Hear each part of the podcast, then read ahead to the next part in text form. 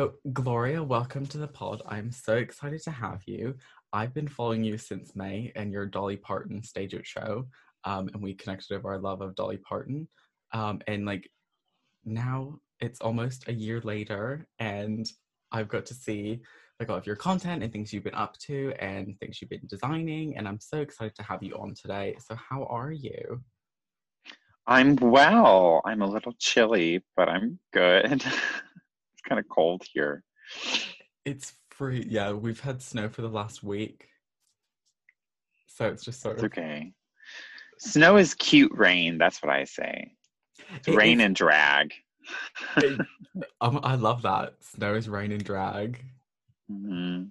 I mean, so we're sort of we're still obviously in a pandemic. New York hasn't fully opened back up to full capacity venues and things, but you were able to do a couple shows, like outdoor shows and things. How was your Mhm. first show in a COVID world? Um, well, if people don't know me, I am uh, New York City's old Hollywood queen and also premier Judy Garland impersonator. Um, and I'm a drag queen, and I also make.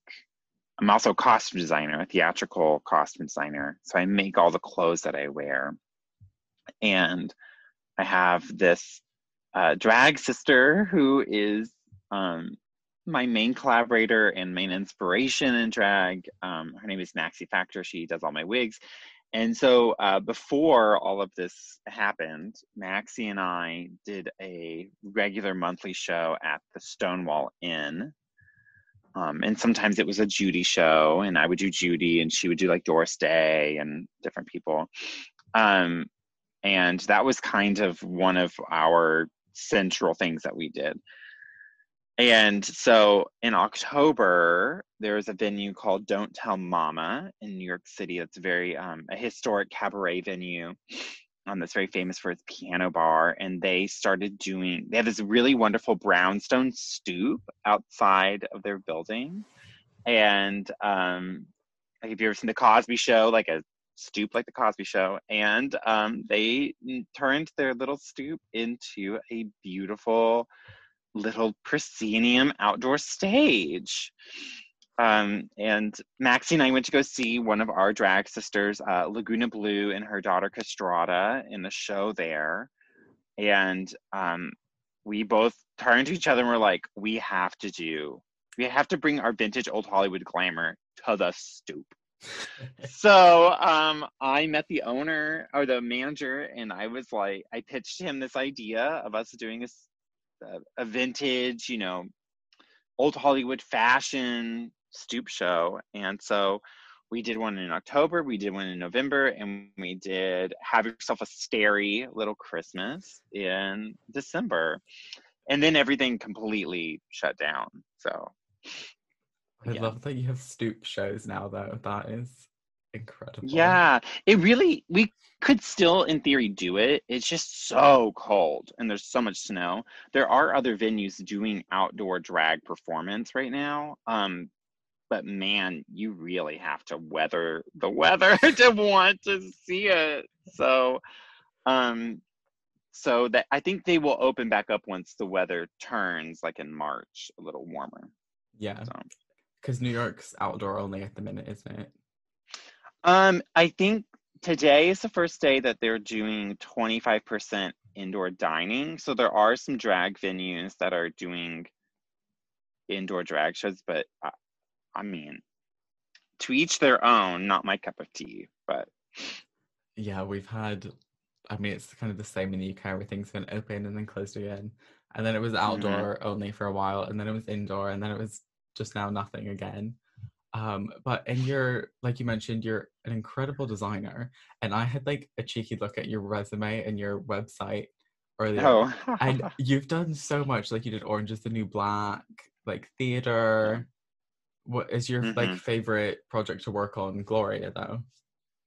I did work on, yeah, I worked in TV and film for two and a half years. Um, I honestly, what whatever's the next thing that's going to pay my bills, I is my favorite project. The check that clears. Um, but as Gloria, my favorite things to create are um, a large, elaborate period looks. I really love doing elaborate looks that have hats, that have crafts, that have accessories, that have new techniques I've never tried, things like that. So definitely all about the details. I think with like when I see your posts on Instagram, yeah. like everything is on point. There's nothing you've like forgotten to do. And I think you've also had your work on the main stage of Drag Race as well, which is exciting. Yeah, yeah, I've had a couple. I've had a couple, and more to come. So. Oh, is that is that a hint? I mean, yeah. This is, this is the twelfth of Feb as we film this, and it'll be coming out not mm-hmm. next Friday, but the Friday after. So, hopefully, we'll have seen some more by then. I'm hoping we get some red, orange, and um, yellow. uh, Tina really hopes for that, doesn't she? it's so funny. I, I think the color they always do a color runway, and I think the color runway this season is yellow. She ha- she has to win that. It's literally her color. Or at least do well. Yeah. There's been a lot of yellow across all of the different um, drag races recently. There's Lemon, there's Ginny Lemon, Bimini Bon Boulash wears a lot of yellow, does the yellow wig. Yeah. Because have you seen last night's Drag Race? Uh, I did. I did watch it. Because yeah. there was a lot of yellow then as well.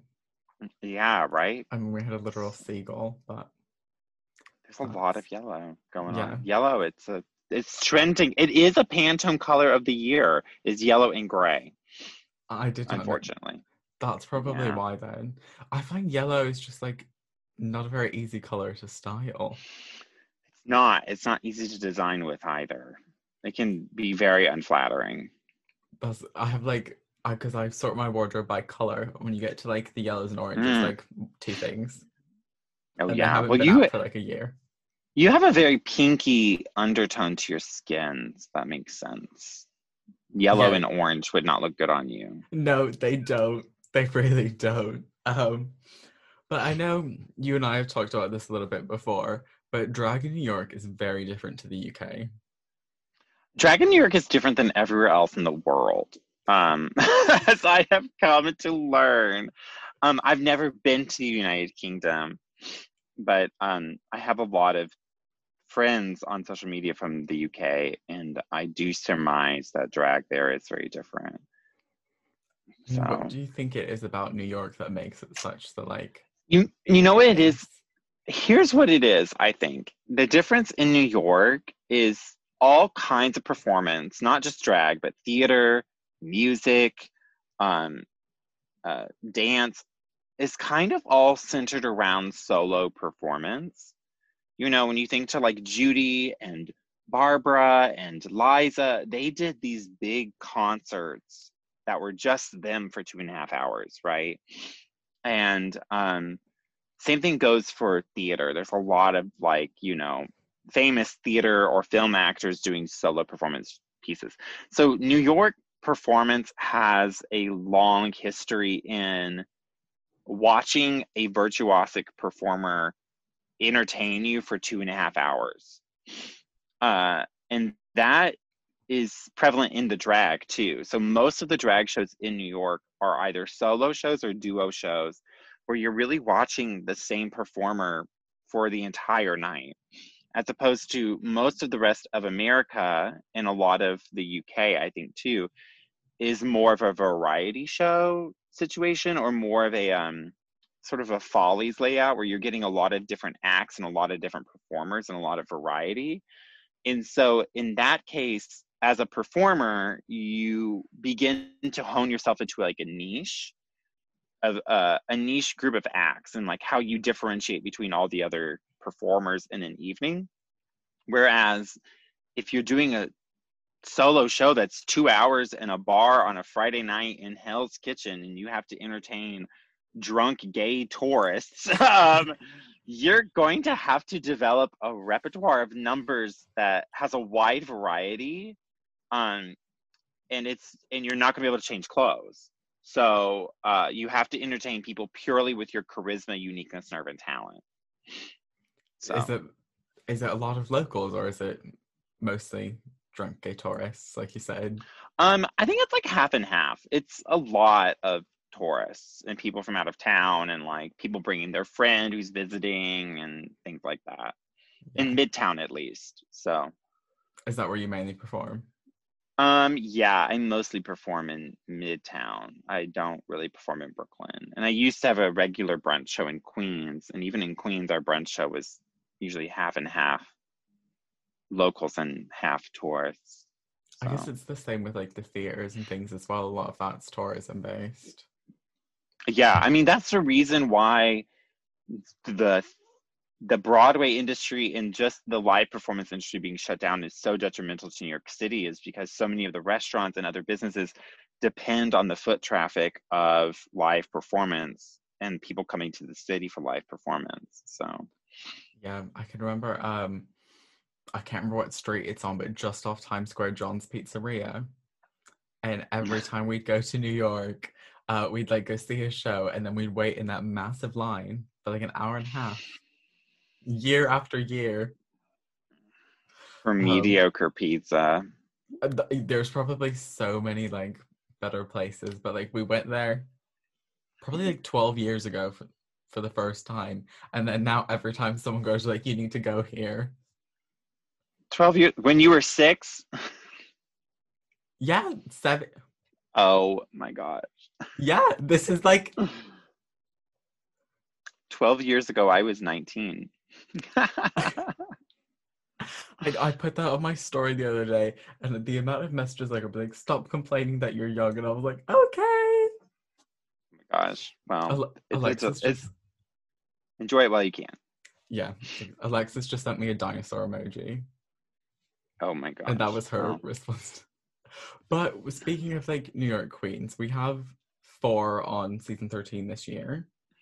We've Mhm, got Kandy Rose, Olivia, and T- Tina finally made it after all these years. mhm. And I found this really interesting figure. Out of the 179 queens that have competed on the US season, 40 of them are from New York. Well, I mean, she do know how to produce a drag queen. I think it's because it's, I mean, as we're recording this, all four are still in the competition as well. That's a solid. That's a solid like quarter. Yeah, that's, that is a lot. Yeah, I I, mean, mean- given there are not there are nine million people in New York City, Yeah. so there's just more people, so it makes sense. But um, I think there's just a lot of performers who um end up doing drag, and then the drag ends up being very very good. Yeah. So, And I think the thing with, for some reason, I think from a UK perspective anyway, a lot of the American queens that are known about here that haven't been on Drag Race are New York queens. Mm. Like, like the name Tina Burner has been going around in my head for probably three, four years, and she's like just now made because it's, it's like the mecca of drag, isn't it? Yeah, I mean, it's just as important, you know, when people are like, why isn't this person on Drag Race yet? It's just as important that they are ready to be on Drag Race as it is that the that the um it's the right cast. You know what I mean? Yeah. So you can't think of it as like the queens on this season are the best in America right now. It's more like this is the best group of a cast that we can put together because Yeah. there might be somebody who's great but who doesn't necessarily fit the chemistry of the season they're trying to create. Yeah, they've know. definitely, it's definitely been a season. those Yeah. because it's so like from again from a UK perspective, it's like gutting to us that like our queens are leaving on episode one, then the US they've got like four episodes of like a trial run. Yeah, I know. I think I think they largely did that because so many of them pour so much money into it um, in a way that I don't think the UK drag race queens do because the stakes are different. It's just kind of a different competition.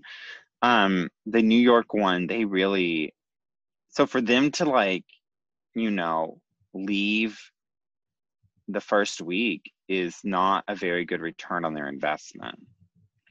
So I think it is courteous of them uh, to the queens to give them like a whole month on TV as opposed to, you know, telling them to go pack in. Which I like it because then you know when there was an elimination, I felt like it didn't feel like wow that person just had a bad day and who knows what else they had it did feel like okay we kind of understand this person you know and understand what they can do. And they're going home but i kind of understand why they're going home at this moment you know? Yeah. Because i mean again last night's uk elimination everyone was i mean it was a double elimination really. Yeah. Which gosh was, that was rough. That was rough. Yeah which is that's but at least she's coming back next season. Or know, has been invited anyway um but one last thing i wanted to say about the uk season is a few episodes ago we had the conversation between ginny and bimini about gender identity um, mm-hmm. and their non-binary identities. And i wanted to ask you because i know you identify as trans non-binary as well how did you think that conversation was handled? Like do you think that was a good?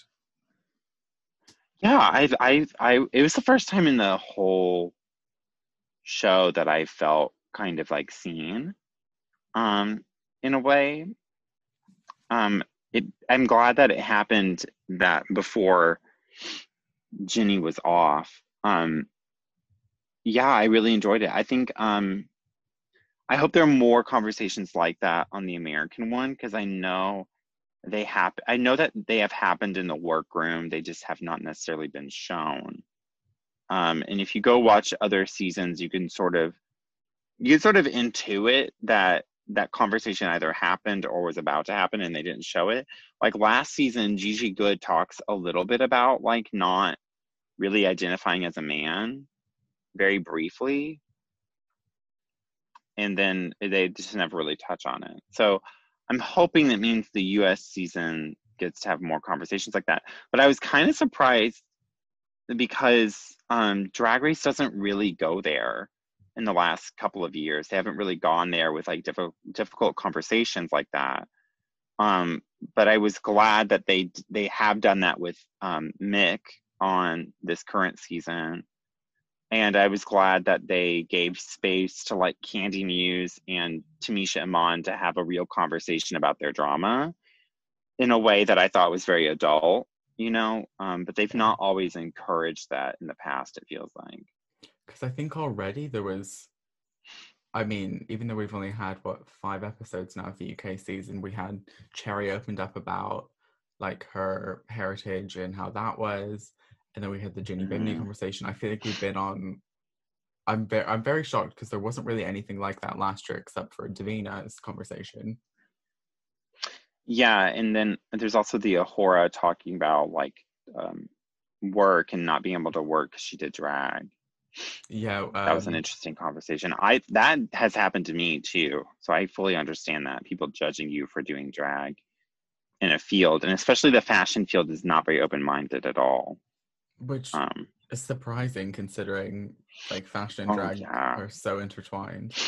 Kind of. I mean, but people, if you think about it, fashion is like ballet or like opera. It's very invested in gender norms, um, and it's very invested in gender norms of bodies too. You know, and it's very misogynistic. When I I worked in fashion for like two years, and um, eventually just like left it because like I would work fashion shows and people would tell me like, oh, it's really not appropriate for you to be wearing a black dress.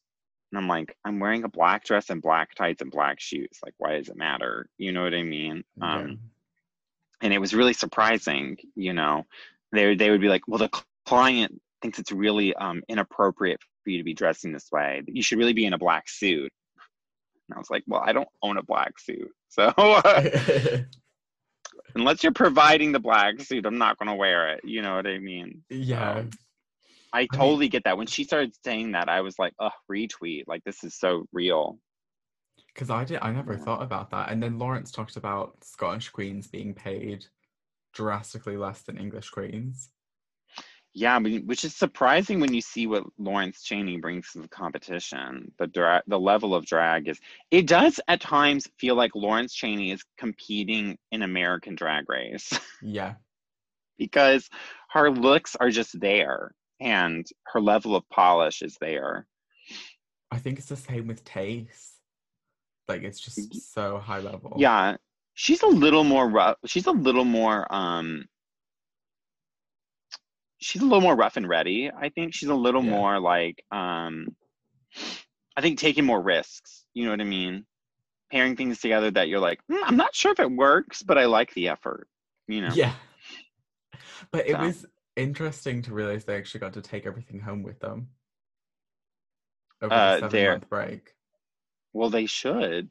And I- they got to work on it and change things, which Yeah. Well, I mean, if you think about it, like they should be, they they should. I'm glad they let them do that because I'm sure some of them change size. yeah. You know, I know I did. so But seven like seven months is such a long time. Like imagine if the Yeah. American season did that. It would be wild. I just can't. I mean, I don't know about the UK, but in America, they usually have three or four weeks to prepare. So if you knew that the that you had that awful ice cream outfit for seven months, why would you not get around to making it better? Are you talking about a certain queen named after Tia? Coffee? Oh, we're oh naming names? Oh yeah, I mean, why not? I mean, we all watched it. I mean, I oh my god, so terrible. But well. also, but here's the thing about Tia Kofi, so terrible, and yet I'm kind of grateful how terrible it was because we got wonderful, funny moments of her personality on the runway about it. Yeah. You know, like she handles it so well. She handles that criticism so well, and weirdly turns it into like a positive where everybody's laughing. You That's know. the thing, like her looks are not there. I think anyone who's watching it could agree to that. But she's so funny, like she's so lovable. Yeah, she needs a team. She needs help with that, which is totally fine. You can't expect everybody to be everything, Yeah. you know, but she she needs a team and that's what Ru said. Ru's like if you had the 50 person team I have who makes me look the way I do, you'd be a star. Yeah. And it's like, yeah, but you can't blame her for not having the 50 person team because that's a queer drag artist, you know. But you know, you could call up a couple of friends and get some opinions on some things and you know. Yeah. I mean, especially because she's her and Veronica are like best friends.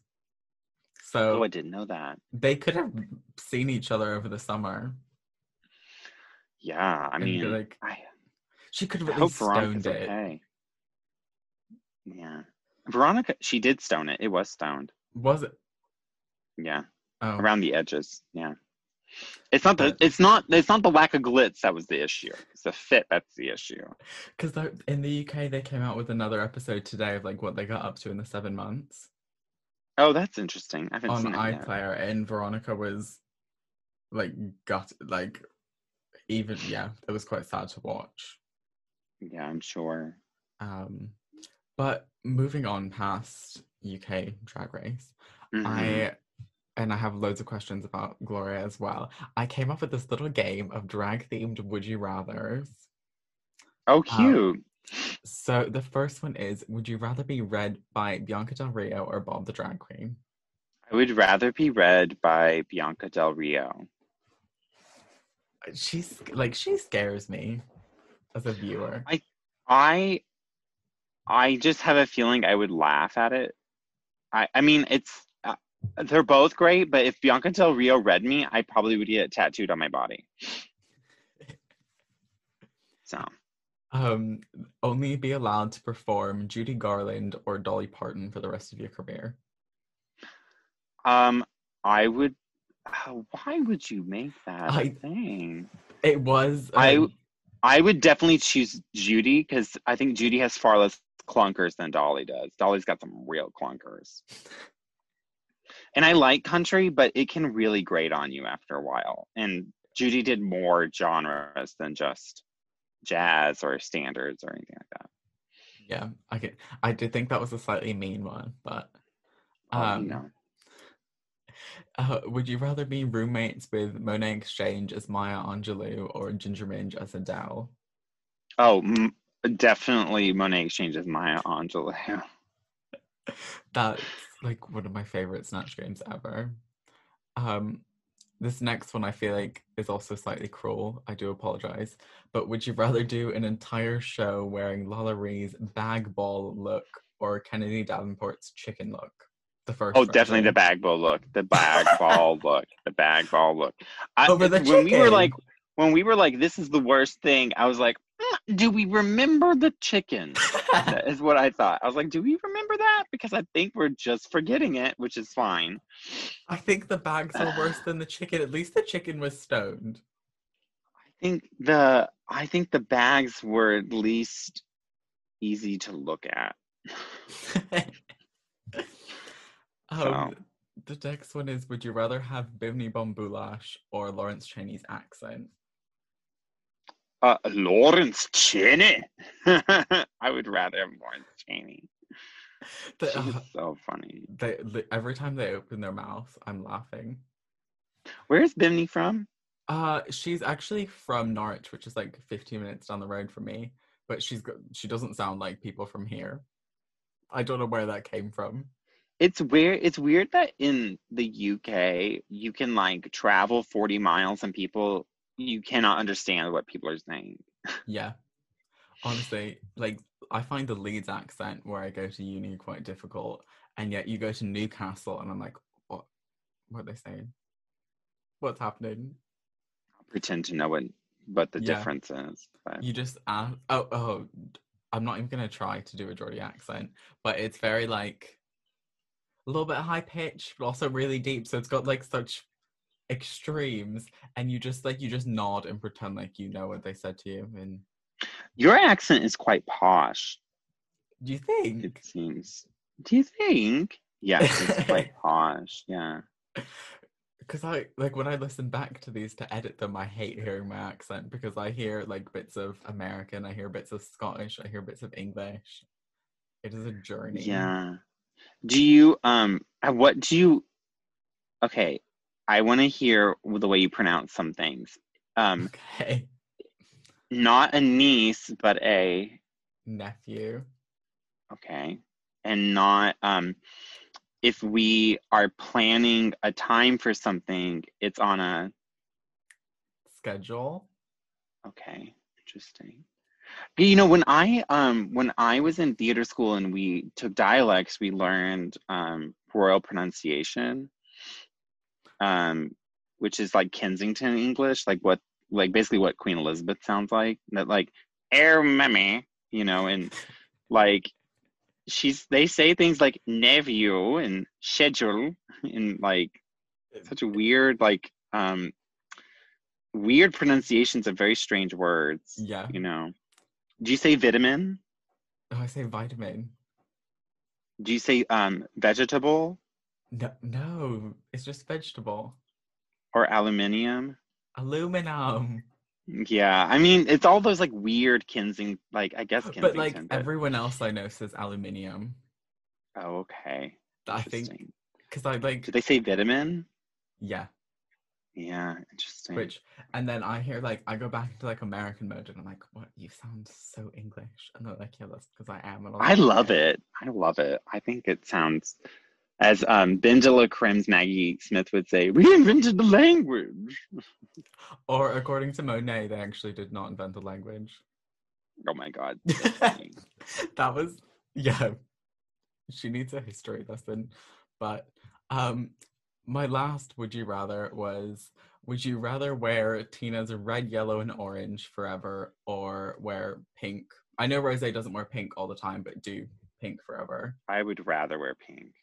Much, much rather wear pink. I mean, I know we've already established yellow and orange would not flatter me, but at least you can mix things up. That's three colors. I know, but the like the Crayola red, yellow, and orange. I'm waiting for an elegant, tasteful, gorgeous use of red, yellow, and orange. I don't know that we're gonna get it, but I'm hoping for it. Yeah, maybe like the finale gown will be. We'll see. We'll see. But moving past like drag race and accents. I want to talk about you and Gloria and how Hmm. you started in drag and everything. So how did Gloria come about? Was that that was after you graduated, right? Um, no, I started doing uh, drag in 2010 when I was an undergrad. Um, I was asked to do. Um, I was I was a costume design major. I had taken makeup makeup design and makeup techniques, and I was asked by a local theater in Memphis to make a design and production of La aux Folles, which is the musical that inspired, which is the musical inspired by the French movie that eventually inspired The Birdcage. Uh, and in La aux Folles, there is a chorus of about 10 to 15 drag queen dancers um, of varying gender identities. So all drag queens, but not necessarily every person identifies as male or female or anything like that. So you're basically transforming all different kinds of people into drag artists. Um, and they have to do it in 45 minutes. So I got hired to design makeup for a production of La aux and I was like, yeah, I could do this. I have no idea how to do drag makeup. But I got hired early enough that I spent like three months um, basically learning from local drag queens and then also doing my own um, research and development. And I makeup designed the show, and I was like, well, maybe I should do drag. And I've always been, you know, what me and my drag sister Maxie, we like to say that like we have women who guide us in our drag, like central women, whether they be real celebrities um, like Judy Garland or Dolly Parton, or whether they be people we know like our grandmothers who showed us these movies, who instilled um, a sense of fashion in us. And so I I think I've always had drag in me because I've always had these women who were central to why I love the things I love and why I gravitate towards the things I gravitate towards. Um, so when I started doing drag when I was like 20, um, it really was just a manifestation of all of that. Um, and it seemed very logical that I was an actor and also a costume designer, and drag just sort of accumulated all these things I loved. I loved makeup, I loved clothes, I loved performing, I love music. Um, and it sort of brings all of that together in one place. So that's kind of how Gloria first came about. I had a lot of drag names at first, um, uh, but Gloria, if Gloria Swan Song eventually is what I landed on. So Can you tell us any of your previous ones? um, the only one I remember is Viola Page was one of my previous ones, which is like sort of a Shakespeare um, pun. But there's also a movie from the 40s called the the Dance of the Red Shoes um, that has a character in it named Viola Page. So Because I think. I mean, Gloria Swan Song is an incredible drag name. I think so. People really like it. Even if you don't know who Gloria Swanson is, it still tells you Yeah. a bit about what I am and what I do. And it, I really do. I every look is glorious and every number is a swan song. So And I think you've got like, like the I'm ready for my close up, Mr. DeMille. That is just like, like, an, just enter rooms and just say that. I think. I know. Well, now Joe Black has done that like 14 million times in the two episodes she was on Drag Race. So I know. I th- I heard the words Glenn Close about seven times last night. yeah, what an interesting, an interesting reference to have. But they do look Glenn a lot Close. alike. It's true. It's true. And he's got a picture of the two of them side by side, and he just looks like a slightly taller. Which is impossible because he's I think she's anyway. taller. Do you think she's taller than him? I think because he's tiny, isn't he? Yeah, he's very tiny, especially in that girl group challenge. I was like, who is this woman with all of these tall people? I was know? like, why is he standing next to Ellie? They're like Right. six and a half feet tall, and then there's Joe in his H and M dress. Yeah, H&M, Primark. That that must have Yeah. pained you as a designer to see that. I mean, I it's it's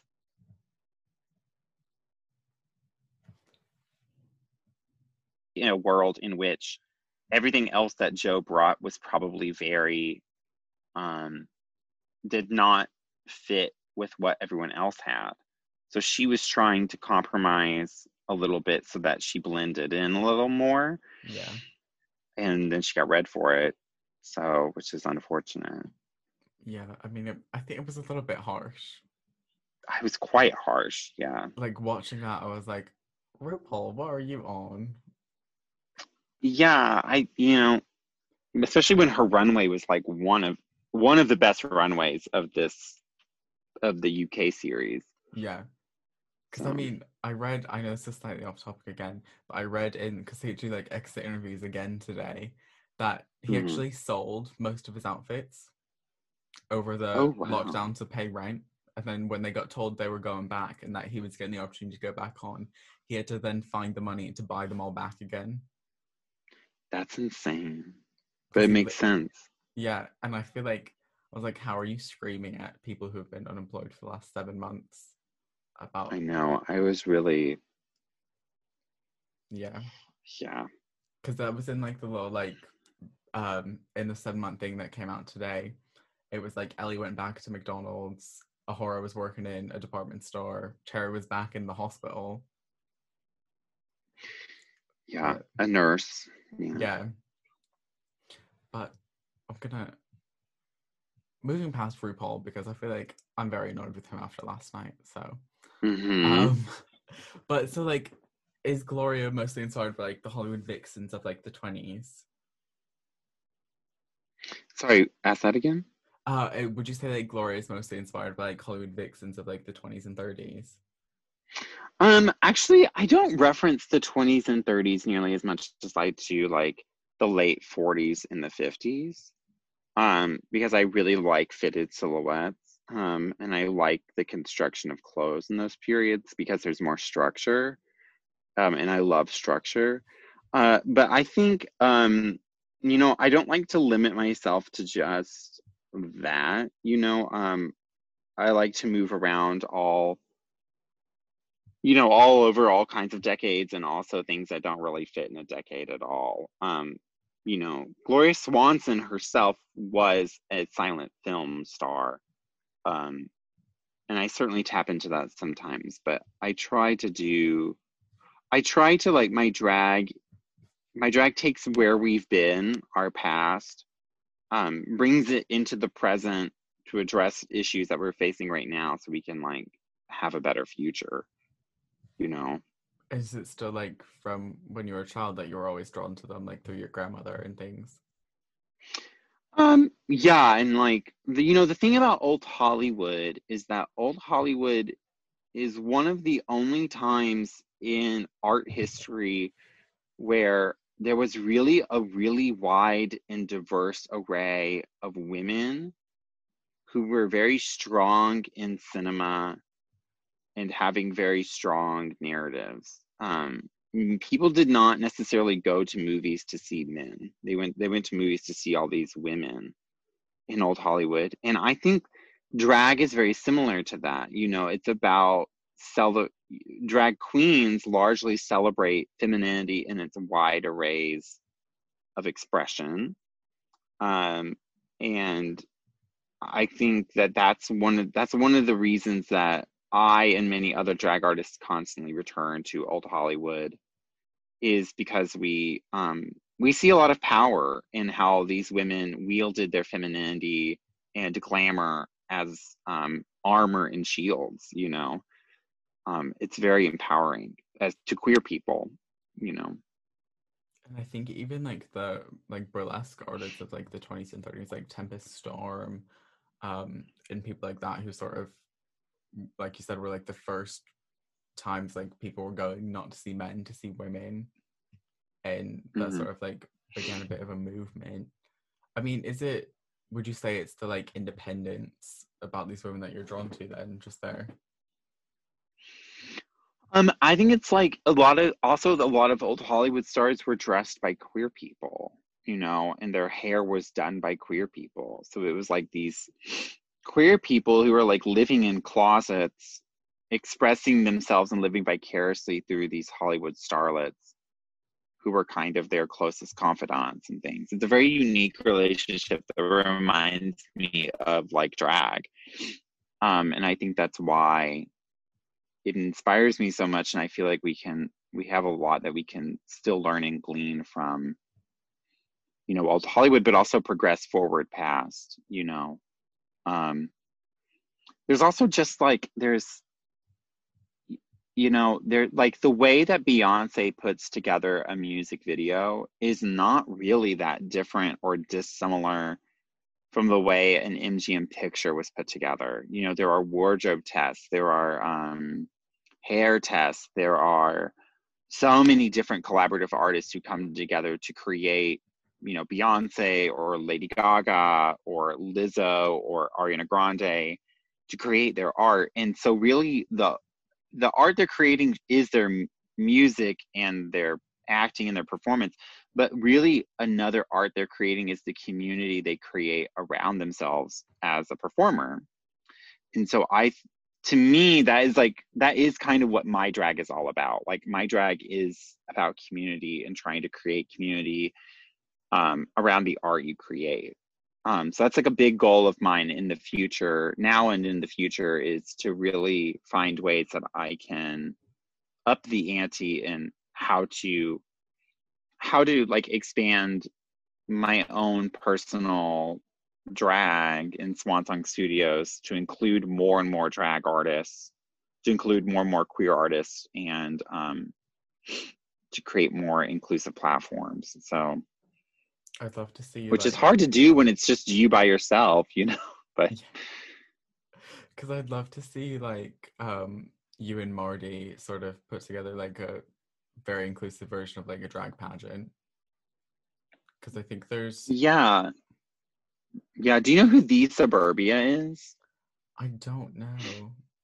The Suburbia is a drag artist in New York City who's black, and they are um they are very they are very very interesting they're very like um the future of drag. I love the suburbia. Um i'm inspired by the suburbia. I'm i'm very inspired by um my drag sister Emi Grate. she's um from burma um now known as myanmar um and is um a migrant on asylum here in the united states. And she has really carved out a world for herself where she created this uh, show called A Plus Pan, the Pan Asian Drag Review, where she books and features um, Asian drag artists from ac- across the entire Asian diaspora and um, and a wide variety of gender expression and drag expression. Um, and so someone like Emi Grate really inspires me because she doesn't wait for permission to create space for herself she just does it you know? Yeah. And that really inspires me. Um that to me is more political than running for any office you know? But drag is political.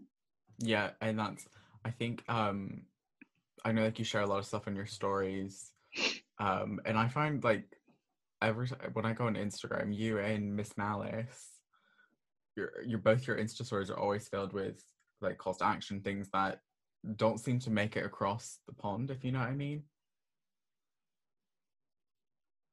Like things that like I hear oh, interesting. Huh. Like from um your stories that I no one out no one here is talking about.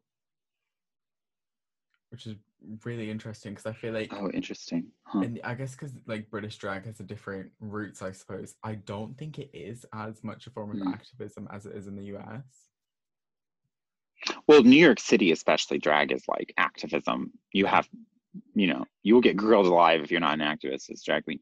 No, I think drag in the UK has more of its roots in music hall and in pantomime. Yeah. You know, in assimilated performance. You know what I mean? So. Because I guess because it's always been, there's always, like you said, pantomime dames. Like drag's always been on mainstream television, just not in the same way that it is now yeah and sometimes it's been straight guys yeah so um like there's there's still a show um called mrs brown's boys and it's hmm. this straight man and he's a drag queen isn't like an old lady and like that was my first introduction to drag. Like, like kind of like Dame Edna. yeah, Mm. a little bit like that, but not as tasteful. Oh, tasteful. Wh- my which- gosh. But th- that says a lot. Saying it's not as even less tasteful than Dame Edna. But I mean, because you you do entire shows as Judy Garland. Like, when did you Mhm. sort of add? Was it r- recently that you added Judy in? Yeah, it was like two or three years ago. Um, I had always loved Judy. Judy had always been a very central point of inspiration. I never did Judy because it felt like to me, um, it felt she was so sacred that it was I didn't feel like I was there. You know, I wasn't ready for that journey. I wasn't ready to go on the journey of doing Judy Garland. So I, because Gloria Swanson has gone through lots of iterations. I've been many, many things. Um, so I, uh, when I first did Judy, it was at this competition in New York that now is defunct called So You Think You Can Drag. A lot of uh, former drag race stars have were in So You Think You Can Drag. Uh, and we had a Legends and Divas night, and I did Judy Garland's The Battle Hymn of the Republic. And uh, a person there, her name, a drag queen there named Chiffon Dior, who owns and operates work.com. She uh, she was the one who came up to me and was like, "You need to do a Judy Garland show. You need to do a Judy show." And I was like, "That never occurred to me before." And um, it was with her like pushing that I did my first Judy show at New World Stages, and then eventually I ended up doing my Judy show. Ended up at the Stonewall Inn. I've So- obviously I've never seen a full show, um, but I've seen like clips and bits of it, and it's like the likeness when you're performing. Yeah. and You you know what's sweet is the first the first digital show that I did in quarantine was a Judy show at the end of March last year. And it was really amazing because it was the first time I did a digital show and my parents came to it. And my parents are from they're from the South, they're kind of conservative. Um, but they do support my drag. Um, and they were excited to see it. And my dad was like, my dad called me afterwards and was like, I forgot that I was watching you. We just forgot that it was you. We totally forgot that we were watching you perform. He's like, it really just seemed like Judy Garland. And that was like such that's like such the highest compliment from somebody who doesn't know anything about drag, who doesn't watch drag at all. You know, eh, just see a, their first drag show, me doing Judy, and to like be transported, you know. And Judy Garland's like not my dad's thing but he liked it. They really loved the Dolly show. They loved the Dolly yeah, show. Mom they had a lot of notes. The Dolly show. Did that They had a lot of notes about the Dolly show. Yeah, they did. really? Well, I'm from Nashville, Tennessee, so Dolly is like our. She is our Jesus. She is our Yeah. saint. So they they grew up with Dolly. They know Dolly. They know all of her ticks. My mom was like, next time you do it, you need to get this, you know, this, this, and this down. This is these are things that she does, you know. And I was like, oh, okay. So it was nice. It's nice. It's nice to get notes, people. Yeah. Oh my god, I could I could not imagine like my mom like being like, you need to I'm like, Well, my parents are engineers, so it's really not like them to ever have any performance notes, but Yeah. you know, they work at a guitar factory in Nashville, Tennessee. My mom has met Dolly Parton several times in the factory, so that's then her notes come from a, real place. yeah. know? Oh, I Dolly Parton is just ever we have her like Glastonbury performance recorded to the DVR. And like Mm. every three months, I'm like, we need to watch this again. I think it's time. Mm. Um, but I would love to see you and Alexis do like a Judy and Liza show. Has that ever happened? Um, uh, when I first started doing Judy, so Alexis Michelle is actually like one of the she I think gave me my first like paid booking in New York City, um, and insisted I do Judy, and then she did Liza, and um, but she also does an amazing Barbra. I don't know if you know that. No. She does an amazing Barbra Streisand. I wish if she's on All Star, I'm putting it out there. If she's on All Stars, I want her to do Young Barbra because her Young Barbra is so good. It's so funny. You need to go watch her. And when she was in So You Think Can Drag, she did a funny girl number, and it is iconic. And you need to go watch it. It's gonna- really iconic. I'm gonna look for that now because obviously she won Snatch Game as Liza. And she has a prosthetic nose in it, and it's so good. Well, Yeah. was- when you mentioned Barbra, I was gonna say the last time Barbra was on Drag Race, it was Manila with that gigantic prosthetic nose. Yeah, yeah, mm, that was not great. But um, No. and that's like older Barbra, which is a little different. That was like Oprah show Barbra, you know, where she, the mic is white and her sweater's white and the dog is white. She was doing like young Barbra, which is a little more kooky, a little more funny, yeah, wacky, you know, zany and kind of sexy. I mean, because I feel like it, she's so funny and funny girl. Yes. Like even You- her little. have you seen What's Up, Doc? I have not no. That's a really good movie. Is It's really good. You should watch that. Yes, it's a Barbra film. I'm Yeah. gonna add that to my list. Um, because I mean Dolly does movies as well. Which have you seen her Christmas movie on Netflix? Um, uh, Christmas in the Square? No, I have not. Not yet. No. Uh, I mean, I love Dolly, and I was watching that, and I was like, "Girl, what are you doing? What are you doing?" One of one of my favorite Dolly movies is I think it's called Talk Radio, and she plays um she plays a talk radio host who answers people's questions when they call in. It's a really funny. I, she um, would be so sassy at that. Yeah, there's a clip of a guy who calls in who's like, I like to wear women's clothes. I like to wear women's dresses. What do I do? And she's like, Well, honey, the best advice that I can give you is don't wear a stiletto on freshly sod soil because you're just going to aerate it. Something like that. Uh, My favorite one, I can't remember what it's called. It's the hair salon one. Steel Magnolias? Yes, The hair salon one. I oh can. my God. I can feel the daggers. Um, I'm, I'm sorry. This, but obviously, like nine to five is such a classic as well. I can quote that whole movie. What size shoe do you wear? Oh, I wear a six, but you know a seven feels so good. I just wear an eight. Like, her, there's just the sound. Do you have a favorite Dolly song?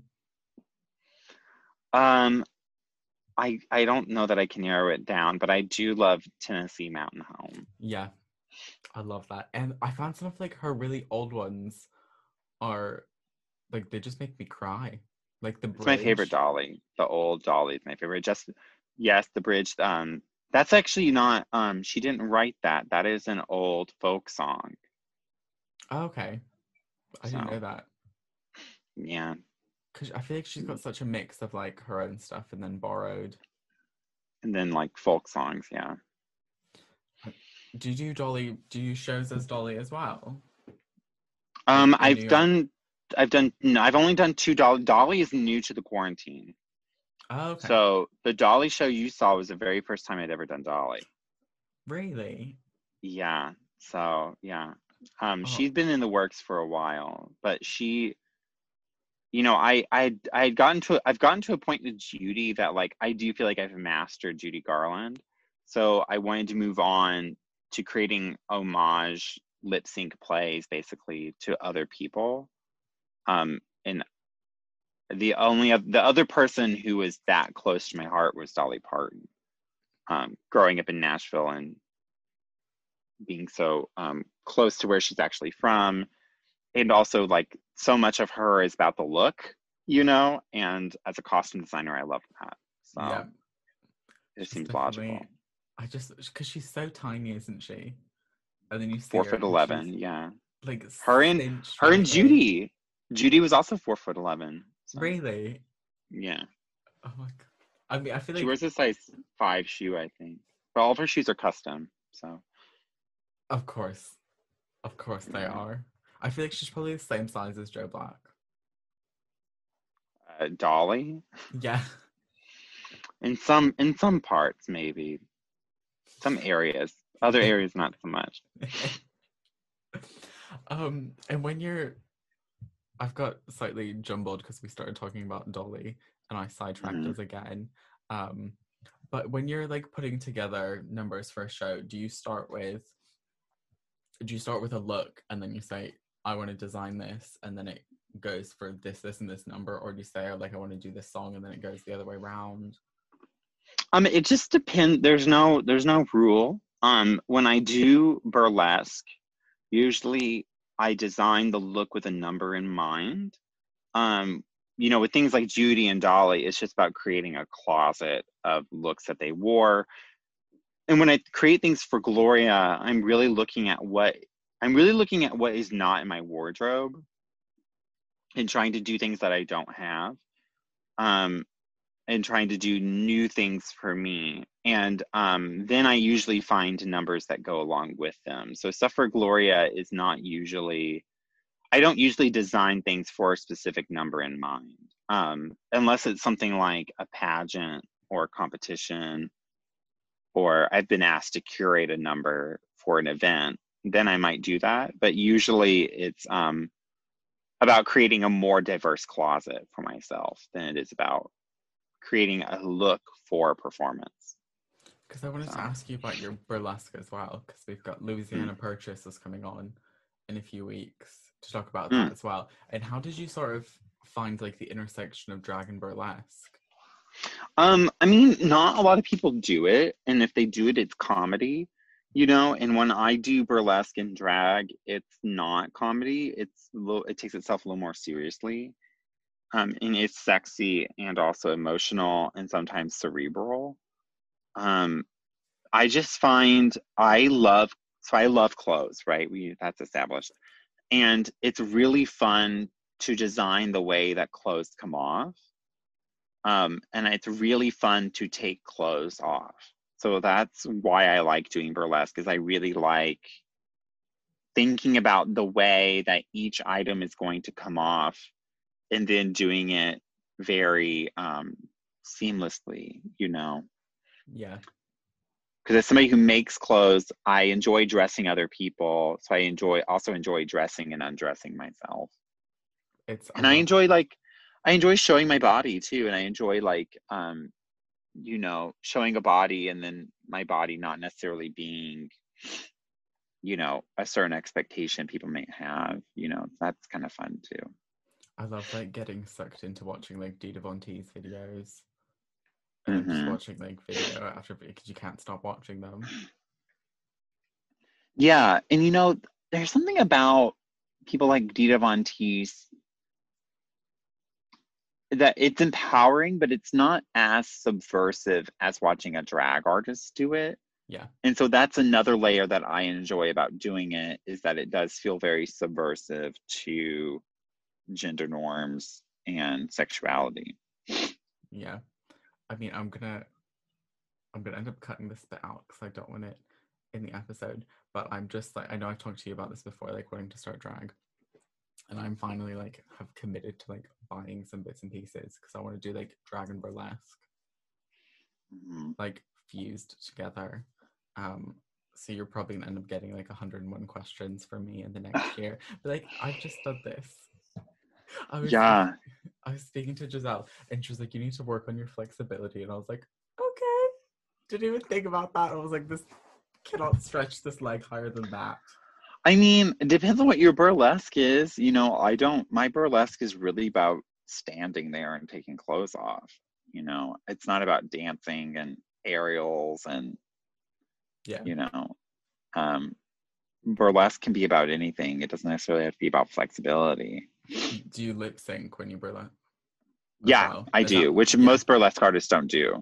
No, I was gonna say my favorite. My favorite is to do spoken word in burlesque, like to talk. But it's not me talking. Obviously, it's something from a movie or a TV show or something like that, or an interview. I love doing that because I think it's very counterintuitive. Yeah. Um, and I think it's really sexy. It's really kind of cerebral and sexy and smart. I love that idea because it, you I guess normally you're expecting like quite like jazzy, like burlesque music, but if it's like an intellectual conversation, like you said, it subverts. Someone can just sit there and be like, "Oh, this is sexy." It's also sexy, but intelligent and yeah, or really, you know, what usually it is for me is like, like I have a streetcar named Desire burlesque number where I burlesque to um, a monologue from a from Streetcar, where she talks about um, having a lover who ends up being a husband who who ends up coming out to her as gay, and then he kills himself. And it's a very emotionally raw and emotionally vulnerable um, monologue, which is like what makes it pair well with burlesque, is because burlesque can also be very um, vulnerable, literally. And, like, and so that's what I usually do is I pair them with something kind of vulnerable emotionally. Because when I've like I've seen like pictures and stuff for when you do, and it's it's full like you start like full gown and everything, and then go right the way down. Because I know some people start like sort of midway. Yeah, no, for me it's like the more the merrier. Like I will be like, one of my burlesque numbers is literally like a jacket, a skirt suit, a blouse, a slip, a bra, a garter, a panty, hose, shoes, gloves, hat. Like there's a lot of elements lot. to remove. Yeah, but that's like, and it's a lot to take off in three minutes or whatever. But that's why I enjoy doing it is because I think it's impressive to watch. Yeah. Somebody take all that stuff off very elegantly and beautifully and but also um, like you said in such a short space of time while lip syncing yeah, yeah. that's extreme talent but i mean to make it look effortless yeah yeah i mean because you do like you've told me before you need to know like so many numbers to work in new york how many numbers do you yeah. think you have in like your repertoire um, so I have an Excel document um, where I keep track of every number that I know and that I do, even if it's just like a, a song I know the words to and I've just learned the words because sometimes it comes up in drag roulette. You know, it's literally like what are songs I can lip sync to? Um, and sometimes they're actual curated numbers. And there's like 200 in my Excel document. And most of them are numbers. Most of them are like actual curated kind of numbers. Like mix then, or things. Yeah, or a favorite in New York is to take a song and to you know, have you ever seen Monét X Change? Uh Monét X Change's um uh what's that song? The, the, the corner that you met. This Celine Dion. You touch me like this, if you hold oh. me like that, it's all, all coming, back, back, to me. Have you ever seen Monét's version of that song? No. Uh, okay, well, you don't know drag if you have not seen that. Uh, um, it is, to me, the definition of New York oh. drag is the way she does that song. Bob because, does it as well. Don't. Yeah. I've seen Bob do it, but I've never seen Monét do it. Yeah, yeah, maybe I'm thinking of Bob's version of it. I've seen a video of him like on a cruise. Okay, okay, wait, wait, wait, wait. Cut this out. Cut this part out. Okay. Uh, no, leave it in, but cut it out. I'm sorry, I totally mixed it up. You are correct. The way that Bob does uh, Celine Dion's um, wait, what's that song called? All coming back to me. It's all coming back to me. Is so iconic to me and is like the definition of New York drag because it is not a mix. It is not. There's nothing has edited about the song. It is just the straight song, but she acts it out in a way that is so hilarious. It's so, so funny. funny and to me that is that is a classic new york drag number is to take a song that everyone knows and to completely turn it on its head just by performing it differently. I mean do you, you have know?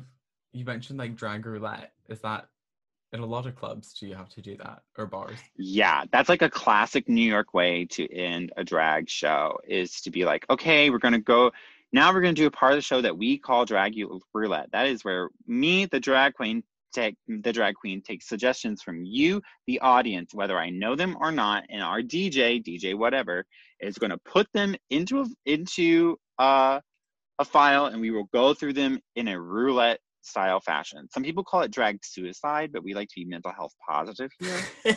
um, so uh, drag roulette also has like kind of a negative connotation with like you know Russian roulette. So some people call it drag potpourri um, but it's really fun, and you go around the audience, and sometimes you're like, okay, for you know, if you give me a tip, you can give a song suggestion. So it's also a way to get tips. Smart. Um, and sometimes people give very good ones, and sometimes people give you terrible things like Enya. Um, and those are often the best ones, like the really weird, wacky ones. So I, didn't realize that was a New York thing. Because Jan did that in one of her digital shows at the end. Oh yeah, she calls it suggestions. Yes, yeah. suggestions. But Yeah, because something else I wanted to ask you about because New York has so much drag like we've talked about, and there's there's like brunches, you can host nights, there's like tip spots. Which what is like the most? I don't want to say the most economical, but like what's the most viable way to survive as like a New York drag queen? Um, I'm not sure how to answer that question. do you have I think it's like everything? I think it's really figuring out what you do well and doing it the best to your ability because New York City, there's always an audience. Um, and there's always an audience that's not been tapped, you know? So uh, I think the most valuable thing as a drag artist is to not, don't try to fit in to what someone else is already doing or somebody else's existing audience. Try to create your own audience that comes to your own show um, because not only are they going to be uniquely invested in you, but you're going to be able to do things that are unique to you um, and different than what anyone else does in drag. Um, and it will make more of a reason, you know, people like, oh, I really want to go to the Gloria Swansong show because it's not really like anything else I see on a Saturday night or whatever, you know? Yeah. So um, trying to make a really an event of it. Um, the most lucrative thing is drag brunch. Most lucrative thing you can do.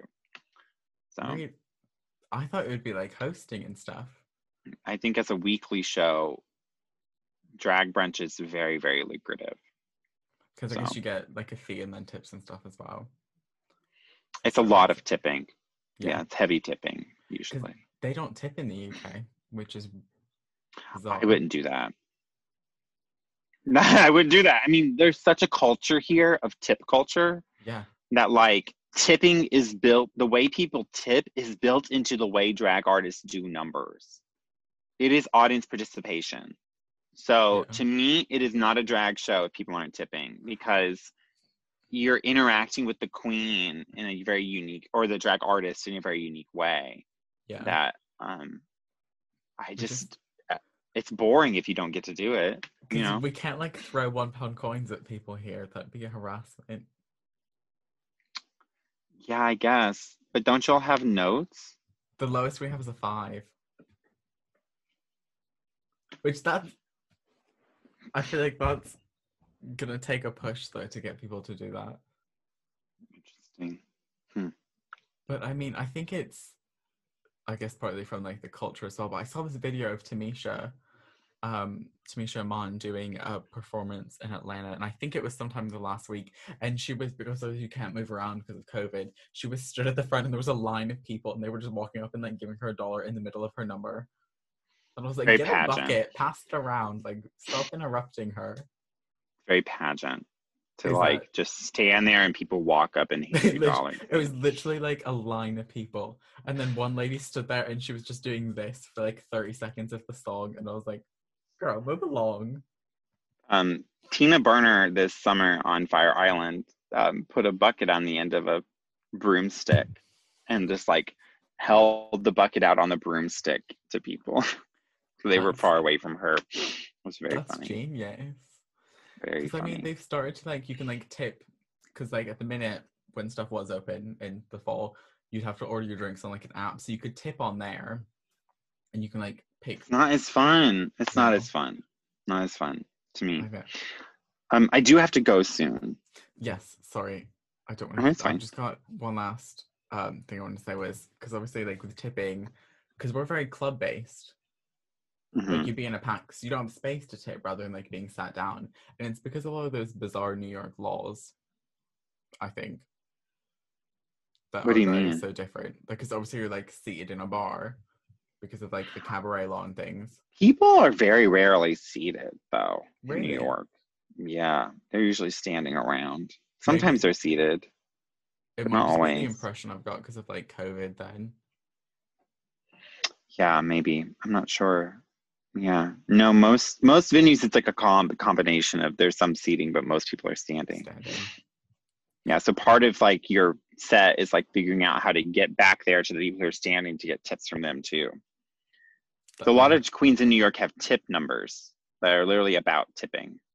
That's smart though, because then you Or about money. room. Yeah, you have to work the room. Yeah. Oh sis, yeah. It's all about the hustle. But to sort of like wrap up, then I guess this is like the closing question. Pre-COVID, when you could mix and be in busy venues and things, if I was coming to a Glorious Swan Song show, what would I like expect?